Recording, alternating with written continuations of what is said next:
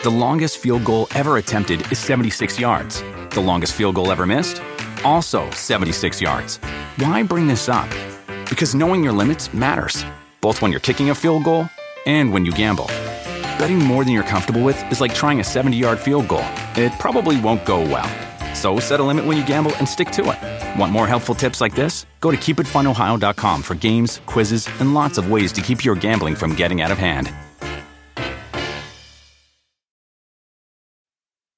Need mealtime inspiration, it's worth shopping Kroger, where you'll find over 30,000 mouthwatering choices that excite your inner foodie. And no matter what tasty choice you make, you'll enjoy our everyday low prices, plus extra ways to save, like digital coupons worth over $600 each week. You can also save up to $1 off per gallon at the pump with fuel points. More savings and more inspiring flavors make shopping Kroger worth it every time. Kroger, fresh for everyone. Fuel restrictions apply.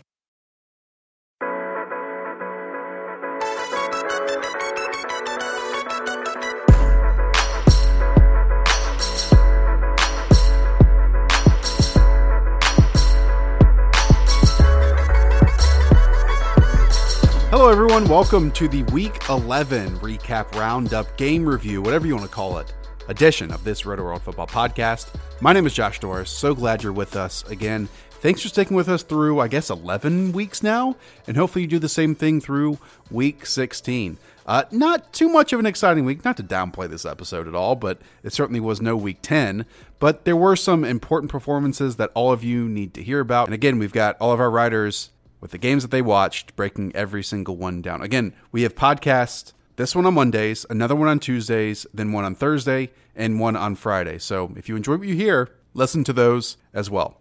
All right, let's kick this thing off. The Dallas Cowboys improved to 6 and 4 with a 35 to 27 win on the road over the Detroit Lions, who fall now to 3 6 and 1. Ian Hartitz had that game for us.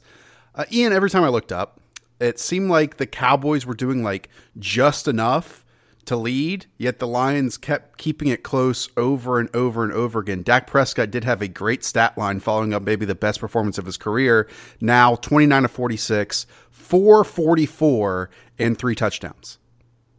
Yeah, I mean Dak was awesome throughout the afternoon, but it was also like the Lions could hardly get anywhere near him with their pass rush for the whole time too. So just kind of like the perfect storm from the Cowboys offense because they really couldn't get the running game uh, going that much. You know, 24 carries at a team, only 75 yards. But it was interesting to see the shift between this week versus last. Because you know we remember against the Vikings there at the end of the game, they really kind of took the ball out of Dak's hands almost just to try to force feed it to Zeke. And that wasn't the case this week. I mean, even at the on the last drive of the game, usually we see the Cowboys give the ball to Zeke three times, try to get 10 yards. They did that once, and then they went ahead and did a little play action bootleg. They were able to hit a Blake Jarwin for 20 yards and not even have to worry about trying to run it out. So interesting kind of change of philosophy there. It was definitely one of Kellen Moore's better uh, overall called games, I think, you know, especially with Amari Cooper playing some limited snaps. But you said it. I mean, the Lions uh, refused to go away. You know, it's a second straight performance from Jeff Driskel where even if he's not a guy that's going to be like a long term answer per se, the guy's fun to watch and he's he's better he's better than most backup quarterbacks we see. So he can at least keep things competitive out there. So talk to me why Amari Cooper was limited. I mean, he just caught – three of eight targets for 38 yards. Uh, I mean, outside of that, Michael Gallup went absolutely off. 13 targets, nine receptions, 148 yards. Randall Cobb had a big day, seven targets, four receptions, 115 yards. So while Amari Cooper is still the team's best wide receiver, the other receivers did better in this performance.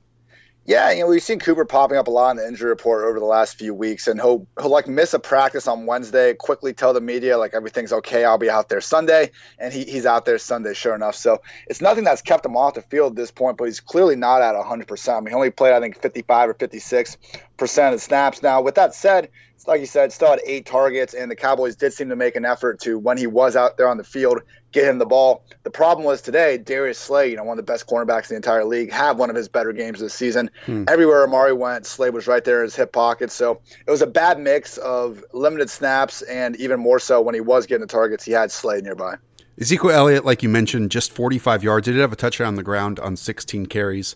Uh, he was somewhat involved in the receiving game three targets, two receptions, 28 yards, and a score, but that's not nearly as much as we used to see from Zeke, at least last season. Tony Pollard, a bit of an injection of playmaking ability uh, 12 yards on the ground, 44 yards in the air, including a touchdown and four receptions.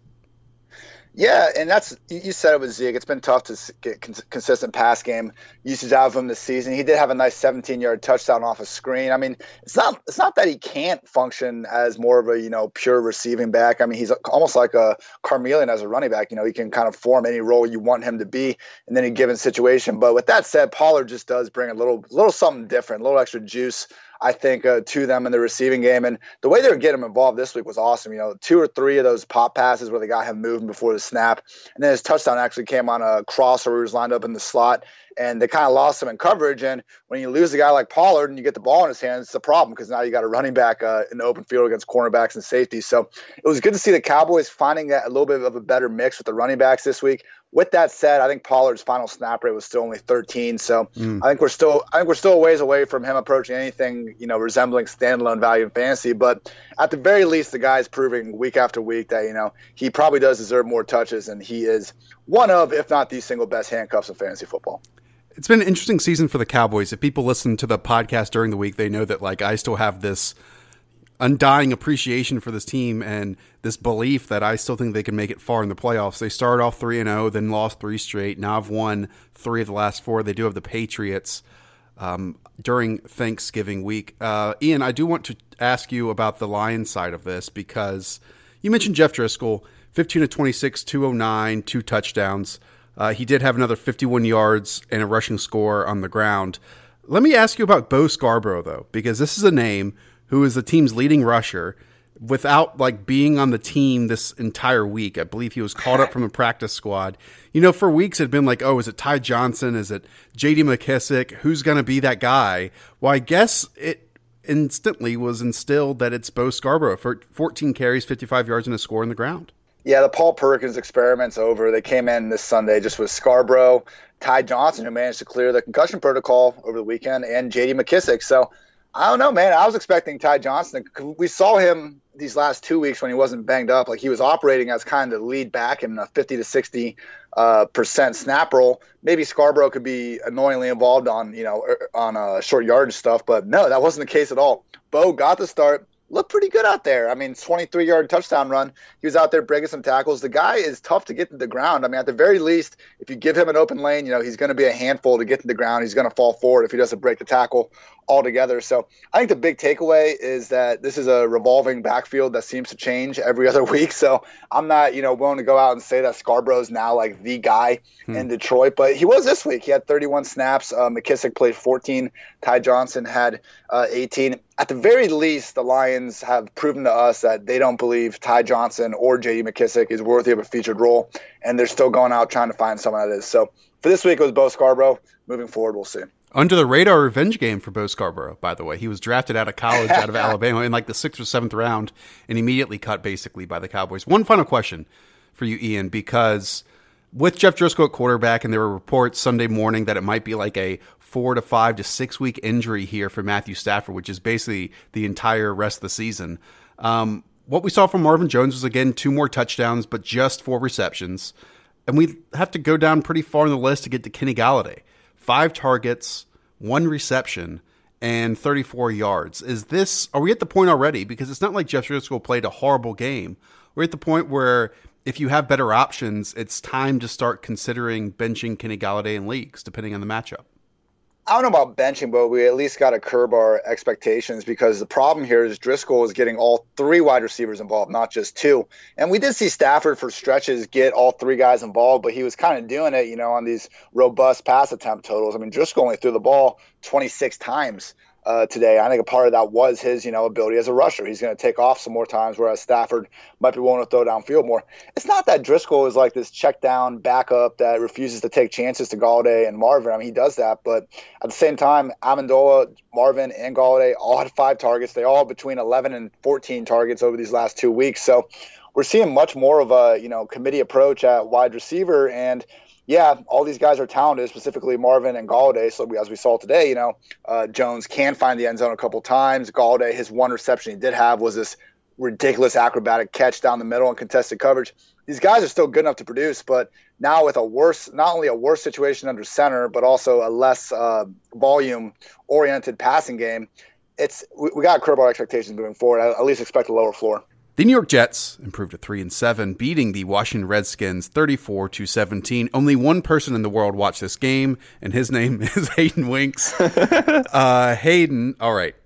Sam Darnold, 19 of 30, 293, four touchdowns, and an interception. It's been a up and down season to say the least for Sam Darnold. But how do you look in this game? Maybe his best performance of the season?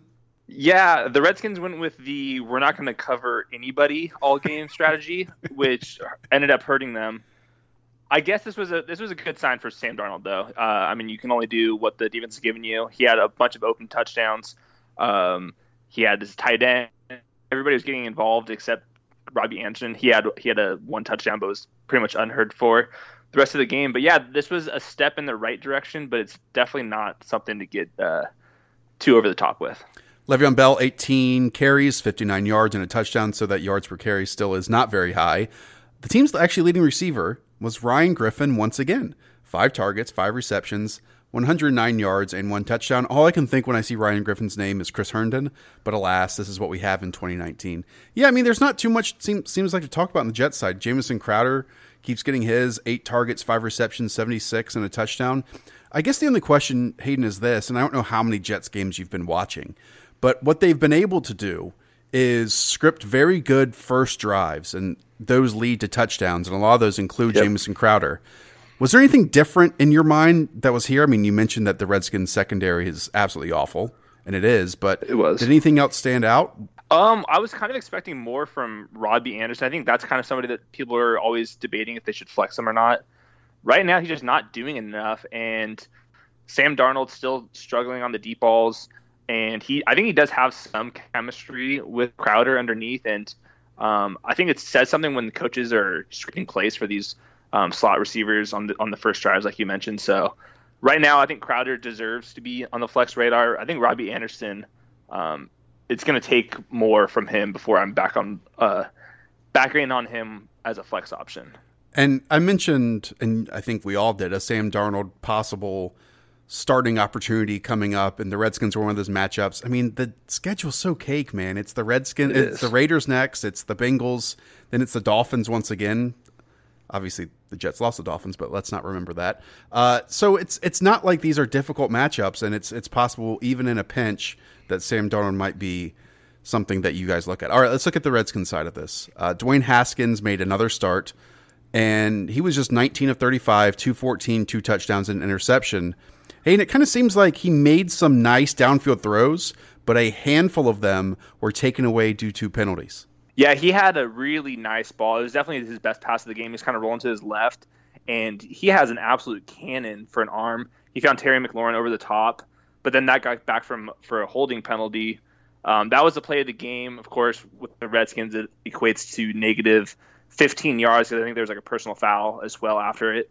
So yeah, another rough day for Haskins. He's just not very mobile in the pocket. He's struggling to diagnose uh, blitzes, and with that, Terry McLaurin's just a really boomer bust prospect.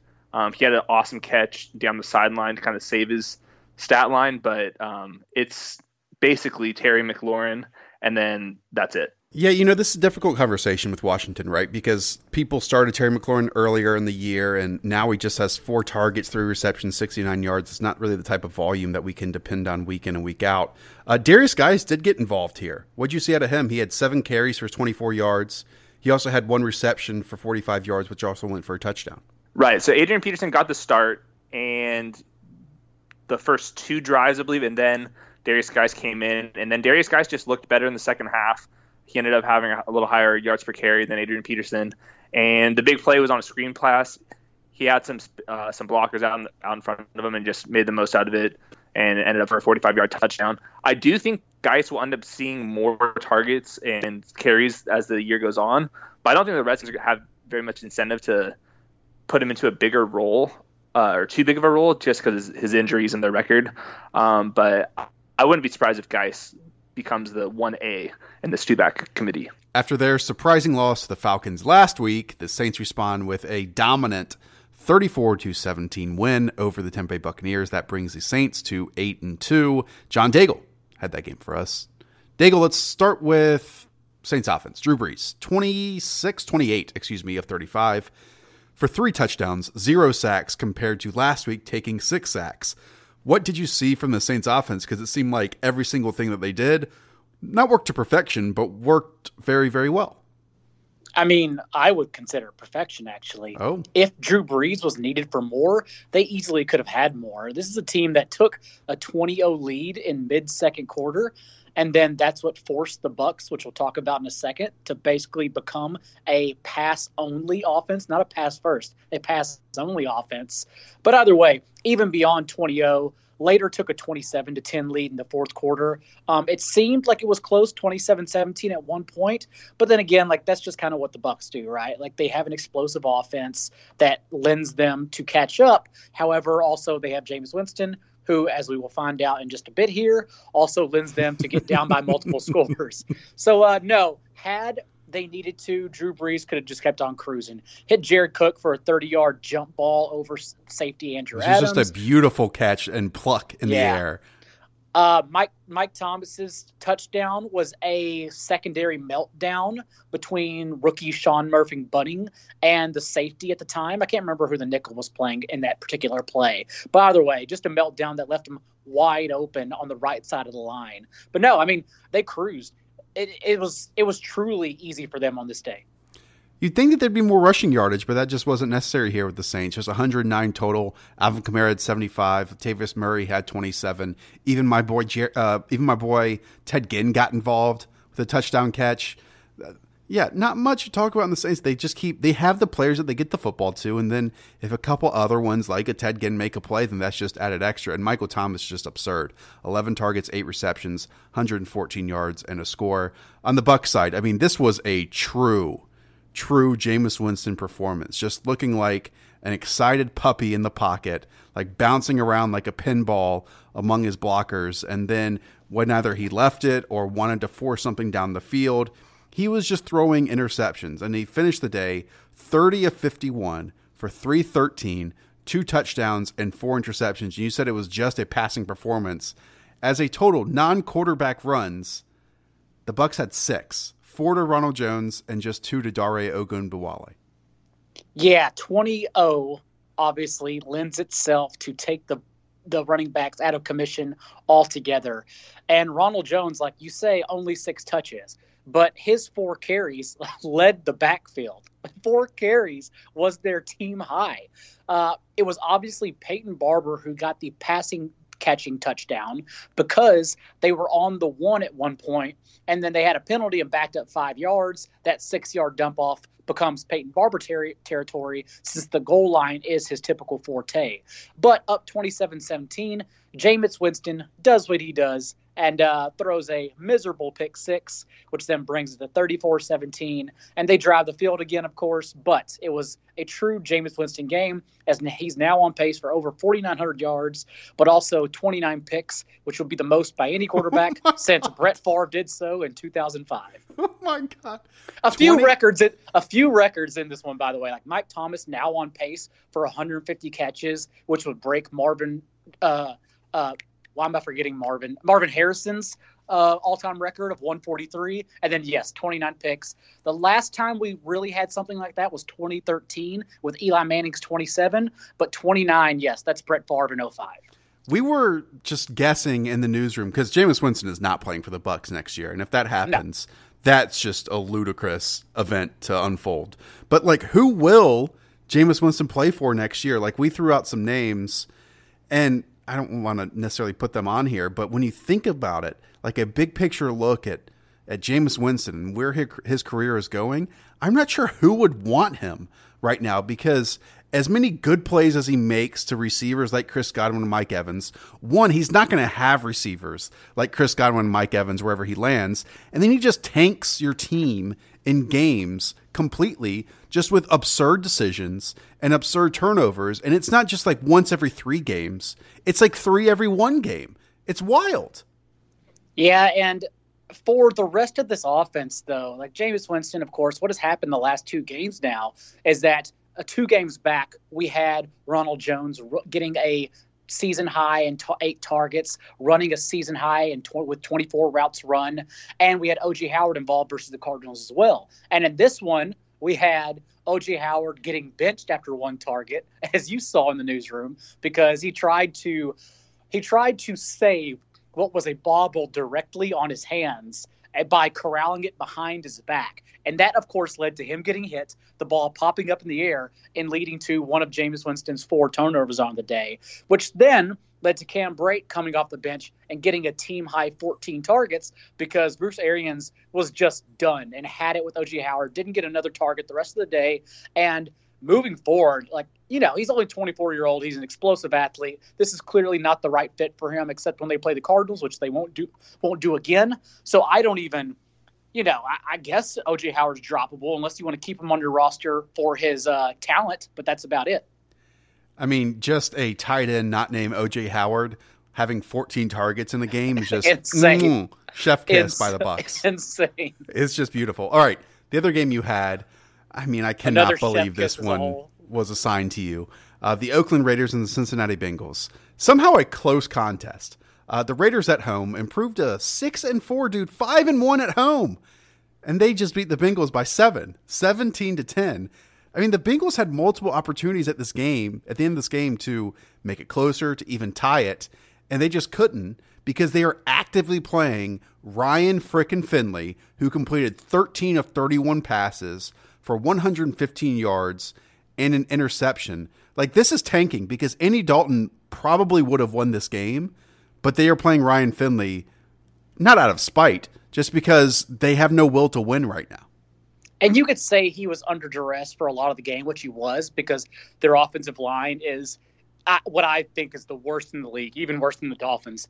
But even so, Ryan Finley is just a soft tossing career backup that they are only playing to reach the finish line.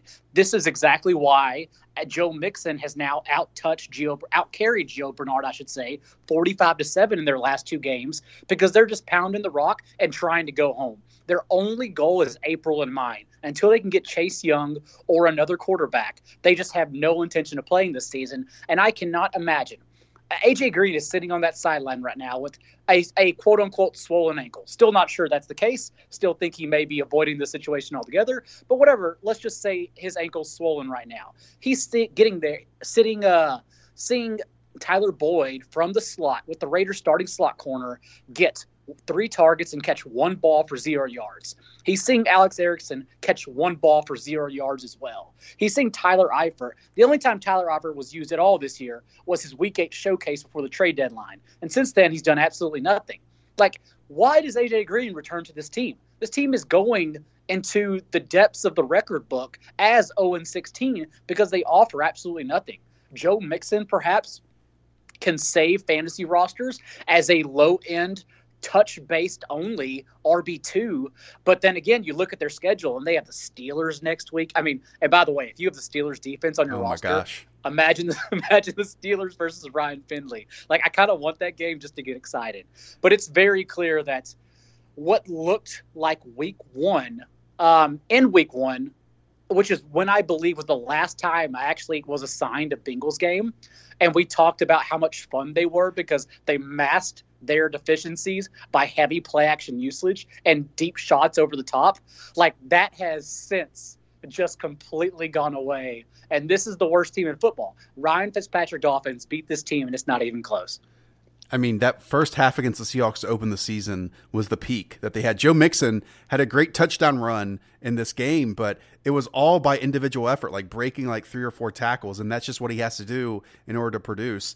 People were mad about the Miami Dolphins possibly tanking. That hasn't been the case. Like the Dolphins coaches are, are getting their team to play hard, yet their front office let talents go in order to get draft picks. The Bengals just didn't do that. And they're also tanking on the field by playing a worse quarterback actively and not playing. Well, I guess AJ Green's probably the one who's not playing, but it's just a horrible, horrible situation all around with like an ownership and front office that no one can really believe in, to be perfectly honest with you. So I don't know what's going to happen with them heading into 2020. Okay. The Raiders on this side, uh, Derek Carr continues just to like have a ludicrous completion percentage 25 of 29, 292, one touchdown, one interception. Josh Jacobs, 23 carries, 112 yards. Tyrell Williams is leading receiver with 82. You just want to put a bow on this offense for us? I am actually pretty excited and hope they sneak into the wild card. I, I, do want to see the Raiders play a wild card game, and they would probably like end up against the Texans, and that would be pretty fun. Uh, but other than that, this offense, it's the same thing. Derek Carr started 14 of 14 because he just peppers his guys underneath. You know, Hunter Renfrow, it's he's a he's a running joke because he's just a safety valve slot wide out. But Hunter Renfrow was injected into this offense in week eight. And since that time, over their last four games, he leads them in targets, catches, and receiving yards uh, because Derek Carr doesn't throw deep. And when he does, the only guy he throws deep to is Tyrell Williams. It was great to see Darren Waller get back on the board here. Foster Moreau did his thing. He comes in on the goal line, runs a little drag route, and he's just left completely wide open because I haven't seen worse linebacking corps yet in the entire league outside of when you watch the Bengals play altogether. Uh, but yeah, I, I, I want to see Josh Jacobs in this offense in the playoffs. I really do, and see what they have. And it was a big boost. And you talk about how bad the Bengals' offensive line was. That Oakland's getting pressure now. Mean, Maxx Crosby, a rookie, had four sacks in this game. Dion Jordan, yes, that Dion Jordan also had a sack in this game. So it'll be interesting to see the Raiders moving forward. And what we expected to be a fantastic game, it turned out not to be. The 41 to 7 Ravens win over the Texans at home springs the Ravens to eight and two on the season, and the Texans fall to six and four. Patrick Daugherty assigned this game to himself. Pat, I mean, this game was so out of hand that Lamar Jackson didn't even need to play basically in the fourth quarter. He did end the game, seventeen of twenty four, two hundred and twenty two yards, and four touchdowns in the air. To go along with 86 rushing yards. This was an absolute steamrolling effort the Ravens put on the Texans. It was, and you know, yeah, I make the schedule every week, and I, I don't always assign myself um, the game of the week. But this week, I was like, "You've been doing a good job lately. Uh, the, the guys will understand. Uh, you can take the game of the week." And uh, the game of the week, uh, I was watching. You know, I have Sunday ticket, and uh, but I was watching Humble it on. I was watching. Yeah, I was watching on an over-the-air CBS, and they cut away from the game with nine to ten minutes remaining. So then I had to dig up the Sunday Ticket channel. So game of the week did not go according to plan. Josh, twenty-seven to nothing at one point. This game was. I mean, it was from the jump. I mean, but it was, it was 34 in the first quarter. It was 34 30, to nothing. Yes, 34 to nothing. Okay, so how did they do it? Like, was the Texans just because coming into the game, they only allowed, I think, 84 rushing yards per game. Now, we kind of dug into that as the week went along, Pat, and a lot of that was to do with the Texans' secondary being so bad that teams just didn't have to run against them. But then today they allowed 263 rushing yards. Yes, I mean this it was just a complete it was a team effort collapse on defense for the Texans. They had more injuries on defense today. Uh, a safety. Wasn't an important player. Uh, I believe it was Brian Adams. They can't. What's his name? The Brian safety on the Texans. Someone suffered a concussion in pregame warmups. Is the long and short of it, and set the tone for the Texans defense for the day. Lonnie Johnson got re-injured early, and it was just.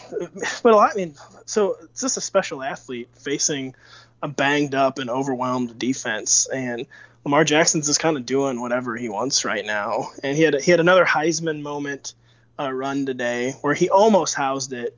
But I mean, you know, Lamar Jackson's not just a running quarterback; he's like a quarterback who you know, he like he like peels away from people. You know, like he not only has the instant acceleration, kind of like Kyler Murray.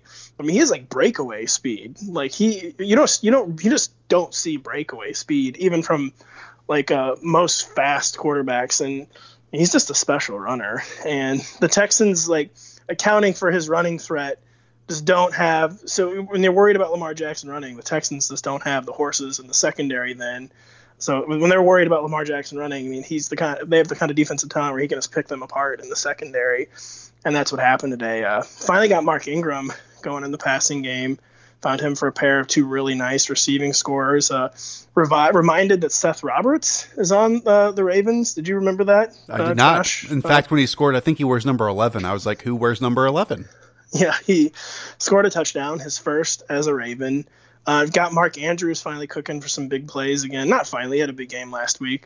Um, found Mark Andrews for a really nice TD. Mark Andrews had a 51 yard catch and run on a third and 16 in the fourth quarter. If you want to know how life uh, was going for the Texans today, and it's, it's just the Ravens hitting on all cylinders against you know not a well coached team and a defense just uh, just staggered by injury right now, basically. And Marquise Brown missed a lot of practice this week with injury. He did have four targets, two receptions, 23 yards. He just wasn't necessary in this contest. In fact, Gus Edwards led the team with 112 rushing yards and a 63 yard touchdown that was all in garbage time, basically. Let's look at the Texans side of this, Pat, because, I mean, these are two teams that are truly led by their young star quarterbacks. But one team does have a very good defense now, and the Ravens, who, as we've talked about in this podcast plenty of the past couple weeks, have emerged in the secondary as, as a great unit, and that's allowing uh, Doc, uh, Wink Martindale to be very, very creative up front with his blitzes. Did that just confuse Deshaun Watson all game long? I mean, he finished just 18 of 29, 169 yards and an interception. I don't know if he was confused just as much as besieged. Uh, he took six sacks, and the majority of those in the first half. And he was, it was so it was probably the worst start of Deshaun Watson's career. They said on the CBS broadcast this is the first time in his entire career that the Texans have lost by two or more scores. Uh, if you want to know what a special player Deshaun Watson is, but he was just overwhelmed today. It was the it was the this can become like an excuse cliche but he was trying to do too much. Both of his turnovers were the result of just trying to do way too much. He lost the fumble when he should have just gone down, like literally two or three seconds earlier. Just too many spins, and finally lost the fumble. The interception, maybe the worst throw I've ever seen him made. He threw across his body back to the direct center of the field uh, to basically just the entire Ravens defensive line, and they picked off the ball. Um, so yeah, just the, so the coverage, you know, people weren't open, and then the pass rush was really getting this. The Ravens, the, the levels of the Ravens defense was feeding off each other, and there just wasn't anything uh, Deshaun Watson can do. The whole game and Deshaun Watson's day might have been a little different. I don't know if you saw it early in the game. DeAndre Hopkins was basically Nickell Robey-Coleman in the end zone, the straight up tackled, and they didn't call uh, pass interference you know, we get upset with these coaches for challenging pass interference, but the Texans definitely needed to challenge this one. I thought this would be one of the rare overturns. He was quite literally tackled, DeAndre Hopkins, and still was not uh, overturned on review. So that was a really bad break. The win against the Texans early, but it probably still wouldn't have made a difference in the grand scheme of what was just an utter beatdown. Carlos Hyde did have 65 rushing yards, including a 41 yard run. There, there was no positives. It, it was nothing. Like, it was the definition Carlos Hyde's touchdown of it was like the garbage time touchdown to end all garbage time touchdowns. They were losing 34 to nothing with 7 minutes remaining uh, and he just found the seam and was gone. You mentioned DeAndre Hopkins had 12 targets, Kenny Stills had 7 targets, just nothing here at all. Like 232 total yards by the Texans. That's just disgusting and their season, I'm not going to say it's over this Texans team is weird though, right? Like they are. They just are on a tier below the Ravens and a lot of the other really good teams across the NFL. Uh, meanwhile, the Ravens, who are just going straight towards the playoffs, and I cannot wait for them to get there, face the Rams and the 49ers and even the Bills in the next three games. So those should be three really, really fun uh, games as we go along the season. All right, Pat, the other game you had Denver Broncos and the Minnesota Vikings. This was a super, super close game. In fact, for the vast majority of it, the Broncos were winning. In the end, the Vikings won 27 to 23 and improved to 5 0 at home and 8 and 3 in total. Where, where should we start here, Pat? Kind of take us through the storyline of this game.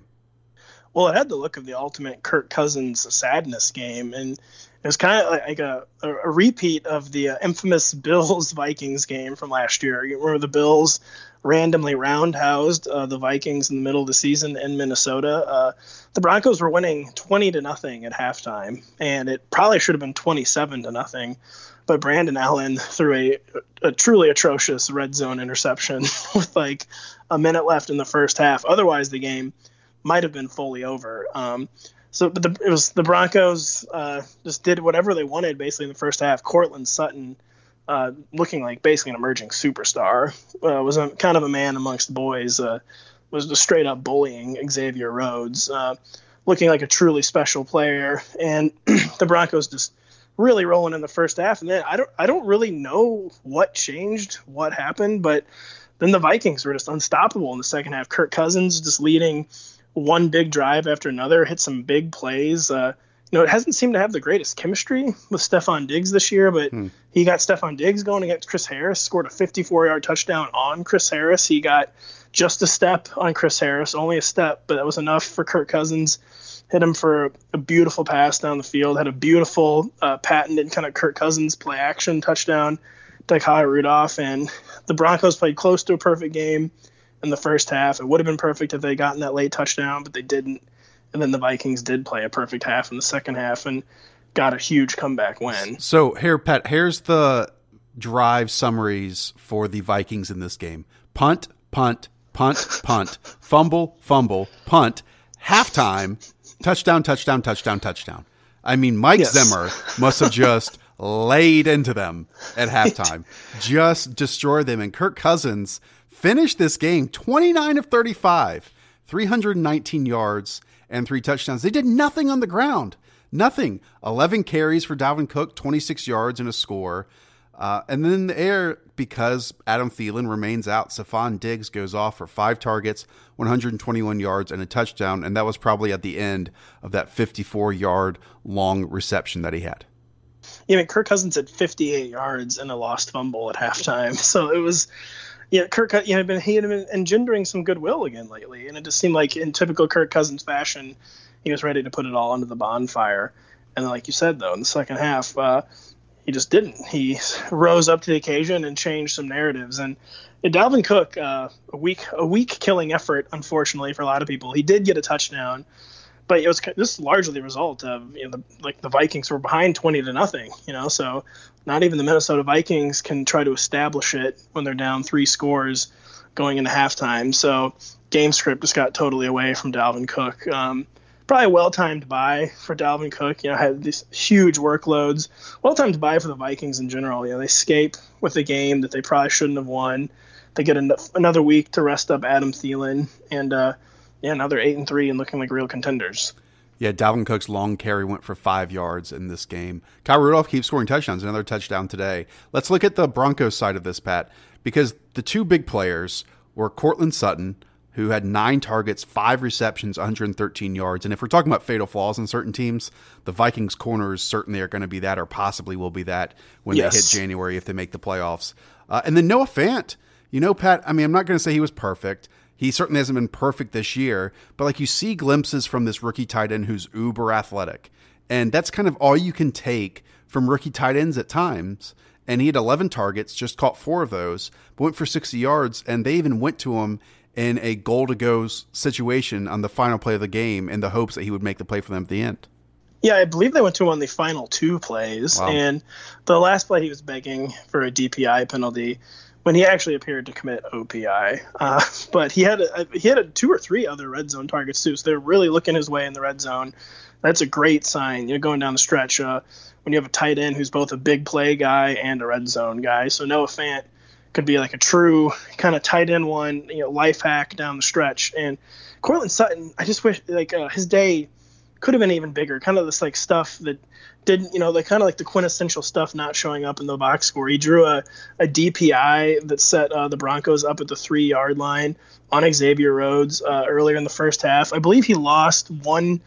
He, uh, I think he maybe lost um, a play to a, a Broncos penalty. Uh, he had a perfect 38 yard pass, by the way, uh, to Tim Patrick on a Wildcat trick play. Uh, Phillip Lindsay took a Wildcat snap and pitched it to Courtland Sutton, and he looked like a regular old Mohamed Sanu throwing the ball. Josh, maybe mm. the new uh, greatest quarterback in NFL history. So uh, I've lost my train of thought because he's just such a special young player, and I could talk about Courtland Sutton all day. Well, the next game for the Vikings after bye week is the Seahawks on Monday. That's going to be a normal game, right? Just two teams that play a lot of normal games. Uh, there's uh, going to be over under 50 carries in that game, Pat. Yeah. 50 carries and just lots of weird happenings because the Vikings and Seahawks are both very committed to the never playing a normal game lifestyle. The Panthers dropped to 500, 5 and 5 on the season with an absolutely awful, brutal, disappointing, horrid, disgusting loss to the Atlanta Falcons 29 to 3. Nick Mensio laughed at the game, so did I. He joins us here. Uh, Nick, where should we start with this? I, I don't know if we should start in the Falcon side because their season's like done, right? The Panther season prior to this game wasn't necessarily done, but it is now, and so much of it stems from Kyle Allen's performance 31 of 50, 325, and a ludicrous four interceptions on the day. Encapsulate his performance if you could for us. Yeah, three of those picks came in the red zone as well. One in the end zone, two inside the five yard line. Just awful throws, man. I mean, this this guy couldn't sense any pressure. He was he was getting pressured pretty heavily. I mean, this this Falcons defense since their bye has been getting a lot more pressure on quarterbacks from Drew Brees last weekend to Kyle Allen today. Um, I mean, we've seen Kyle Allen struggle under pressure quite a bit already since he's taken over Cam Newton. Uh, he has a fumbling problem. Didn't have that problem today, but the, the four picks were obviously a big issue. Uh, still, I mean, Christian McCaffrey got 191 total yards. Um, he, he's just completely matchup proof, even with Kyle Allen playing as bad as as bad as a quarterback can simply play. Uh, DJ Moore also had 15 targets in this game.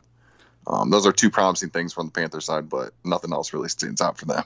Yeah, you mentioned the disruption, and he felt it early.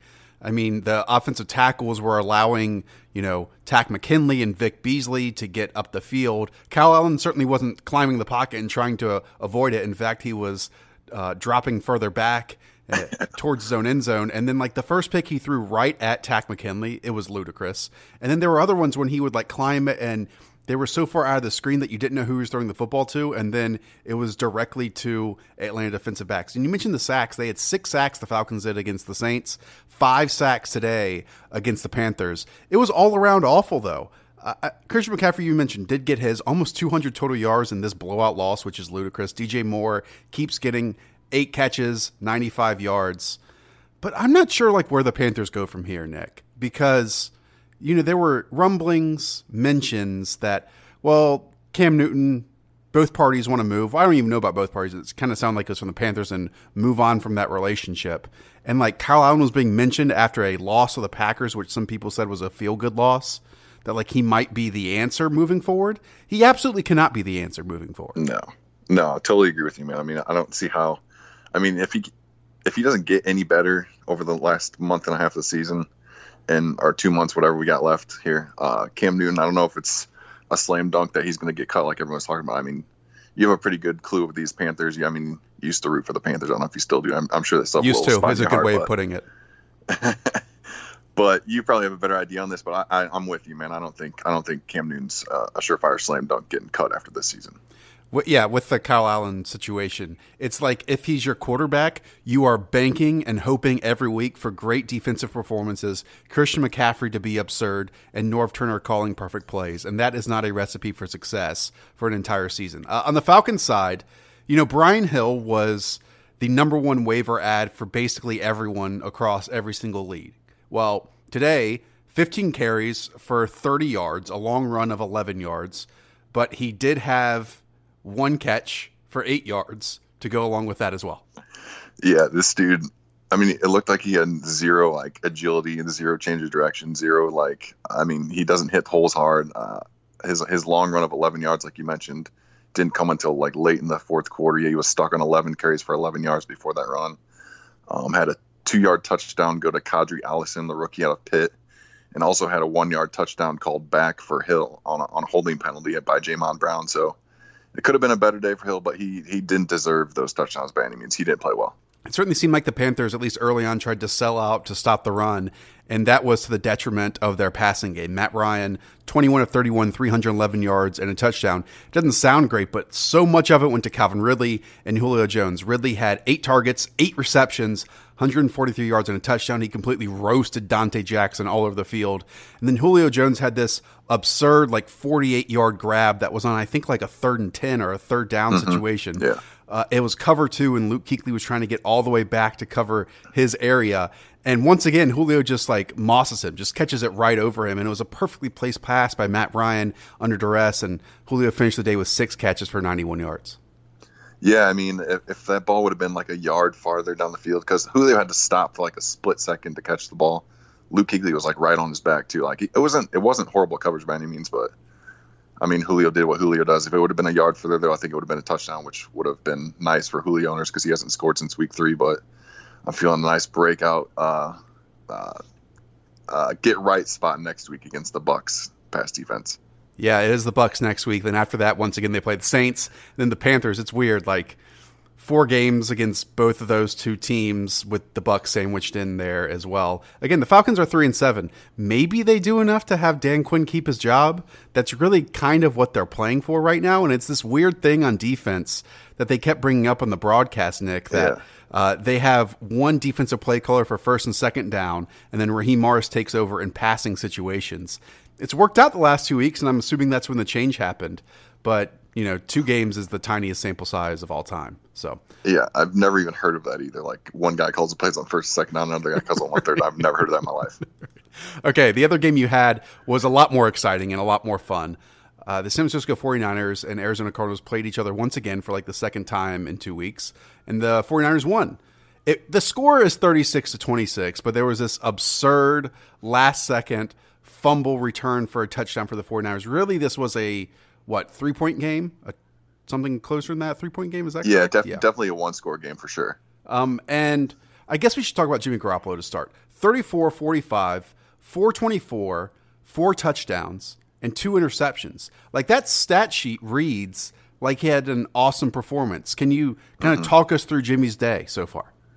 Yeah, the two interceptions were just horrible throws in the red zone. Um, one was thrown right to the linebacker Jordan Hicks, who I don't know how he didn't see him. He was standing right there the whole time. He, it's not like he jumped into the lane or anything like that. He was just standing there right there inside the five yard line. Returned it forty something yards for to put the Cardinals around midfield. Um, the second one was a, a poorly thrown ball be- behind Ross Dwelley, the tight end, went off his fingertips and went up in the air for a, a safety to pick it off as he was diving to the ground. Um, but the four touchdowns were good. I mean, two went to Ross Dwelley, two another one went to Kendrick Bourne, and the the fourth one was the game winner, the Jeff Wilson. I mean, these guys weren't covered on any of the touchdowns, so it's not like they were difficult throws. But yeah, I mean, Jimmy Garoppolo put up huge numbers on the stat sheet. The run game wasn't working at all, so he had to do it, and I mean, I guess you can say he did it.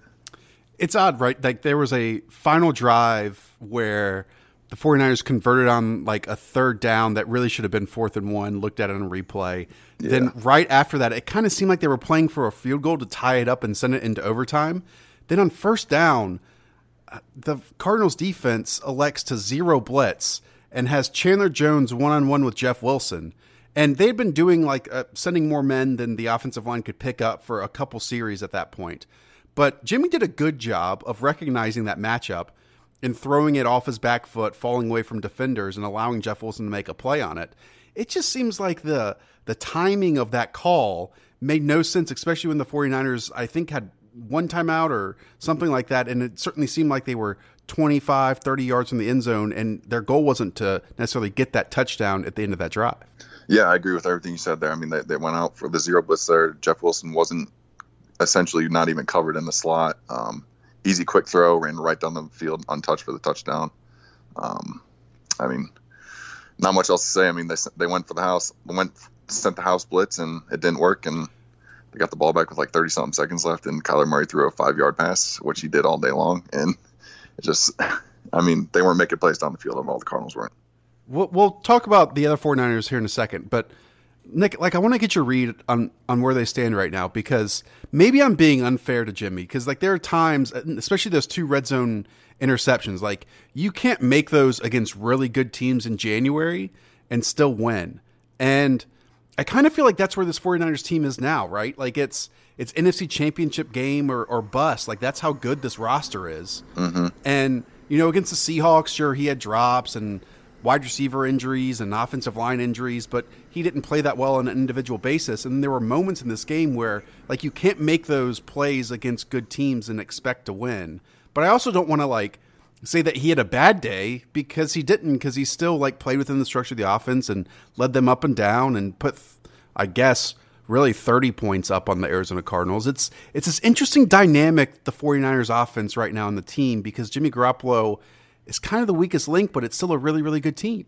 Yeah, you can tell teams are starting to like sell out and stop the run against them. They want Jimmy to make plays. They want the receivers to make plays. Um, the receivers dropped a bunch of balls last week, like you said.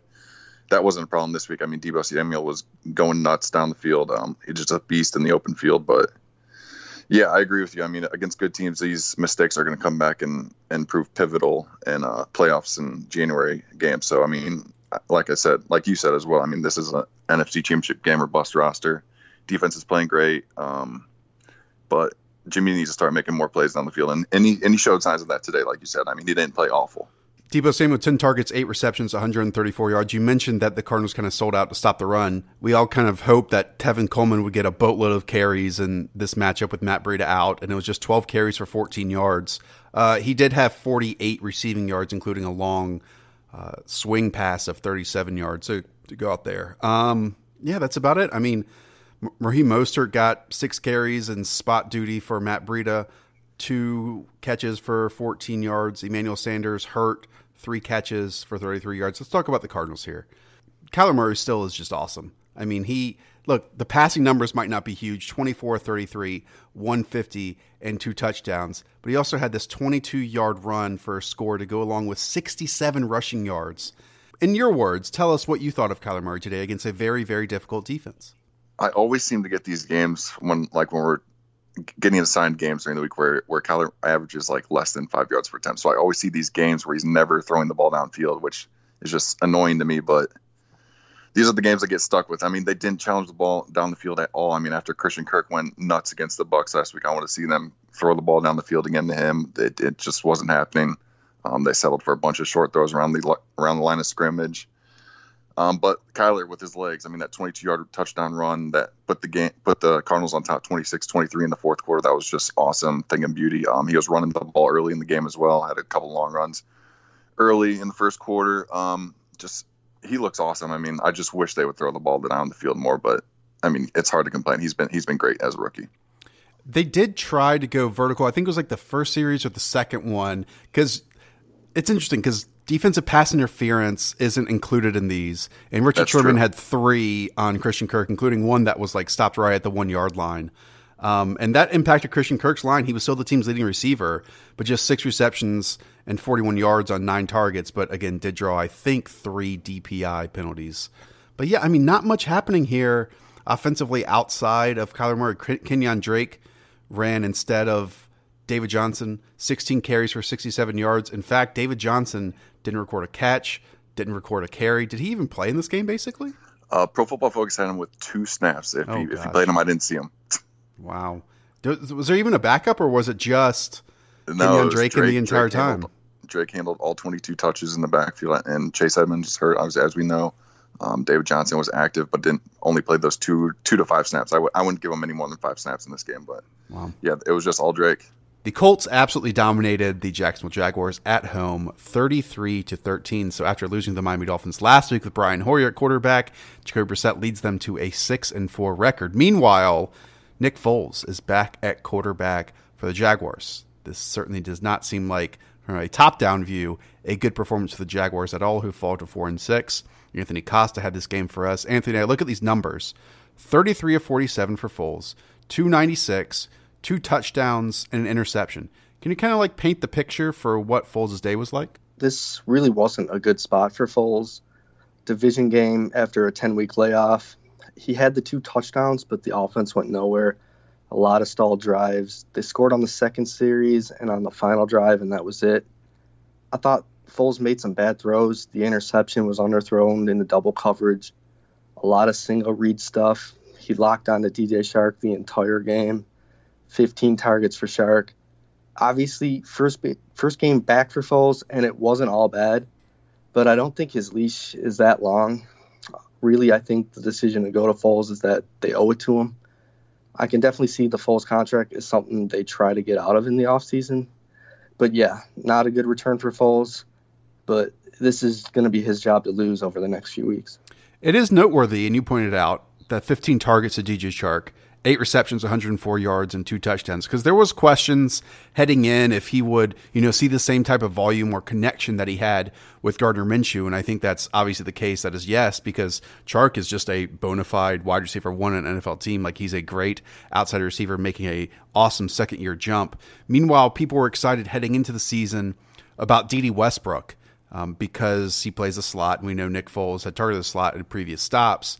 Today, six targets, four receptions, 32 yards. Is there anything that you think that that can grow at all, or is this kind of how you see the passing game funneling as we're moving forward? I know just one game, so I'm asking you to do a lot here, but just from inquiring minds want to know. Yeah, and we had the one quarter in week one, but Chark also it a touchdown that week. So, yeah, I mean, Chark looked good, like you said. Um, you know, I think he kind of got away with the touchdown there at the end. It was like a push off, and I'm not sure it was even a catch, but they let it stand.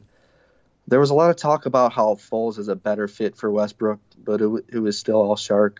Um, you know, Westbrook's usage was actually down only six targets, but I also think it was kind of a shy away matchup because the Colts are good against the slot. So maybe that played into it. But Foles doesn't look like an upgrade to Westbrook for me, hmm. and I don't really see him getting a bump down the stretch. Leonard Fournette did absolutely nothing. Eight carries, 23 yards. He did add seven catches for 34 yards. Looking at the Colts side of this, Jacoby Brissett, like we said, returned. Didn't have to do too much. For 15 of 24, 148, one touchdown, one interception. The What I want to focus on is Marlon Mack started off this game on fire. 14 carries, 109 yards, and a touchdown. He then had to leave because of a hand injury and was ruled out pretty quickly and then stepped in Jonathan Williams, a guy who was bounced around a ton. In fact, I remember talking him up when he was like LeSean McCoy's handcuff and Buffalo, like he even looked good then. But then he stepped in and did even better 13 carries for 116 yards and added one reception for 31 yards. So, one, can you kind of take us through this Marlon Mack injury? And two, just how good Jonathan Williams looked because people will want to know when they enter their waivers heading into this week. This this would have been one of Mack's best games. Uh, had a really nice touchdown. That double spin move, he broke some tackles on, on the touchdown. Um, he left in the third quarter, like you said, immediately ruled out. No one really saw what happened with the injury, but it's not surprising that it's serious based on how fast they ruled him out. Hmm. But yeah, broken hand, not a good injury for a running back. David Johnson missed basically the entire year with a broken wrist in 2017. That's not what I'm seeing on Twitter. The Schefter report makes it sound like it's a week to week thing, but he's out for Thursday and very possible he misses multiple games. Jonathan Williams, okay, this is going to be a trendy waiver ad. Williams obviously had a huge game, had some splash plays. He ended up out snapping Hines, and he was the early down back when Mack went down. But there's some moving parts. Mack is out, but we don't have a timetable on Jordan Wilkins. Wilkins missed this week. I'm not sure he's out for Thursday, but he probably is. So yeah, they should use Williams in the Mack role. He's the touch favorite, and there's definite short-term value. Any running back starting behind the Colts line has value, but there's also a lot of unknowns, so it may only end up a one-week thing. And once again, just no passing game was needed for this Colts offense. 264 yards on the ground, just 148 in the air, and that includes just 17 yards uh, in Zach Pascal's direction. The Buffalo Bills improved to 7 and 3, destroying the Miami Dolphins 37 to 20. This one was actually in Miami. Jesse Pantuosco had this game. Jesse, I see Josh Allen 21 of 33, 256 and 3 touchdowns in the air to go along with 56 rushing yards and one touchdown on the ground. It kind of seems like the good Josh Allen took this game over. Yeah, this might have been the best game I've ever seen him play. He tied a career high in touchdown passes with the with the three as you mentioned. Actually, the last time he threw for three touchdowns was also against the Dolphins in last year's season finale. So you take that with a grain of salt. Not an awesome opponent, but you know, good quarterbacks take advantage of good matchups, and Allen definitely did today and had a ton of success throwing to John Brown, who scored two of those three uh, receiving touchdowns. Yeah, John Brown went off 14 targets, nine receptions, 137 yards, and those two scores, as you mentioned. Uh, someone who did not go off for a big day Devin Singletary, sure, 15 carries, 75 yards. I believe there was also a fumble in there, but in a game where it seemed like it was just so positive game script, we kind of expect more from a back. Sure, he completely dominated Frank Gore, who had 11 carries for 27 yards.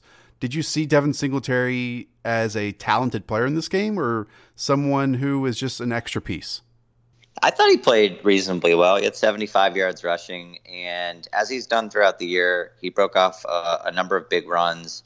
The ball security is, is definitely an issue, though. He fumbled it twice.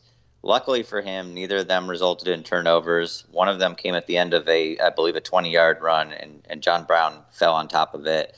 And the other, he recovered himself. But, you know, losing the football is a good way to end up in a coach's doghouse. So, and we've seen that happen in Seattle with Chris Carson and plenty of other places. So hopefully you can, you know, take care of the football a little better next week in Denver. On the other side, in Miami, I mean, there's nothing here at all. I mean, Kalen Ballage had nine carries, nine yards, and a touchdown. Uh, Ryan Fitzpatrick threw 45 passing attempts with no touchdowns and no interceptions. DeVante Parker, though, 10 targets, seven receptions, 135. Is there anything to take away from this Dolphins team? I think DeVante Parker is definitely usable, whether you want to slot him in there as a flex or a weekly wide receiver three. He's shown a pretty decent floor. He's cleared 50 yards in five of his last six games and now has a pretty big opportunity with Preston Williams, who their undrafted rookie, who had been playing pretty well, uh, is out for the year with a torn ACL. So he is very much the number one guy, and has you know played a lot better since Ryan Fitzpatrick took over the offense from Josh Rosen. And the Bills, who are getting no respect from Vegas throughout this season, despite being seven and three, they were underdogs last week, I believe, against the Bills. Uh, excuse me, against the the Browns, and they did lose. And they do, and they did lose. That is correct. Uh, have the Broncos and the Cowboys and the Ravens and the Steelers and the Patriots coming up. So it's really that important time on the calendar for the Bills to determine if they're getting in the playoffs. All right. The other game you had, Jesse, if you don't mind us moving on from that snooze fest, uh, is the New England Patriots beating the Philadelphia Eagles in Philly, seventeen to ten. Obviously, that takes the Patriots to nine and one. The Eagles to just five and five. Very little offense on both sides of this one. Tom Brady seemed extremely frustrated despite the victory 26 of 47, 216, no touchdowns. Uh, in fact, Julian Edelman was the one who threw the touchdown pass and a little throwback action over the middle of the field. Uh, I mean, this certainly wasn't a positive game, a positive takeaway for the Patriots offense. No, not really. And that's sort of been the case for them all year. They have been a, sort of a defense first team where, you know, their secondary has absolutely carried them. And that was the case again today. But yeah, Brady, it was a real struggle for him coming off the bye. You thought that maybe Josh McDaniels would have cooked up, you know, something uh, that would that would kind of squash the Eagles. But he looked very ordinary today. He looked his age. He's 42. It definitely wasn't the showcase you know, 505 yard masterpiece he had the last time he faced Philadelphia in the Super Bowl a couple years ago. I believe uh, they said on the broadcast his 14 first half incompletions were the most he's ever had in a half in his career, which is pretty staggering. And, you know, he lost Phillip Dorsett to an injury in the second half. He was actually concussed on that touchdown pass by Julian Edelman.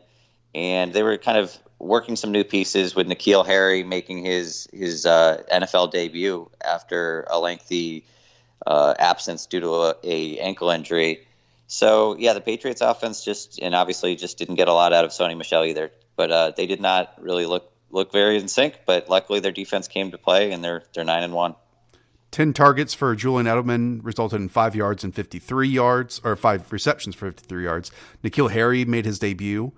Um, he had four targets, three receptions, 18 yards. Mohamed Sanu, I think, was hobbling in this game quite a bit, landed on like his left ankle or something, and just looked bad. But he returned quickly after four targets, two receptions, just four yards. What about the Eagles side? I mean, Jesse, everything just looks super difficult for the Eagles to create anything offensively. Carson Wentz was 20 of 40, 214 yards and a touchdown.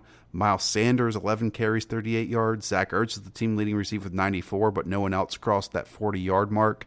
Just an ugly day all around for this Eagles offense. Yeah.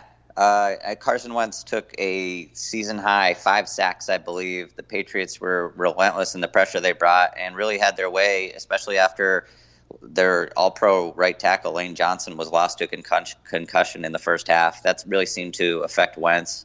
And obviously, the Eagles weren't dealing with a full deck in this game. They were without their starting running back, Jordan Howard, who missed time due to a stinger slash shoulder injury. And Alshon Jeffery didn't play this game either. And, and obviously, DeSean Jackson is, is really hasn't played at all this year. So they were forced to you know, give heavy snaps to Nelson Agholor and Jordan Matthews, who's back with the Eagles for the third time uh, and didn't look in, in, sync at all with Wentz. I believe he caught just one of six targets. So there was just, and you know, he's going against a very tough defense. So there was a lot working against Carson Wentz in this off, uh, you know, a lot working against him today against New England. That's going to do it for us. Again, we'll be back Tuesday, Thursday, Friday with more episodes for you. And please, if you enjoy this episode, rate and review, hit that little box in iTunes, leave us a five star, leave us a note. It does help us out. Or just tell one friend and just tell one friend about the pod. Appreciate you all. Talk to y'all soon. See ya. The longest field goal ever attempted is 76 yards. The longest field goal ever missed? Also 76 yards. Why bring this up? Because knowing your limits matters both when you're kicking a field goal and when you gamble.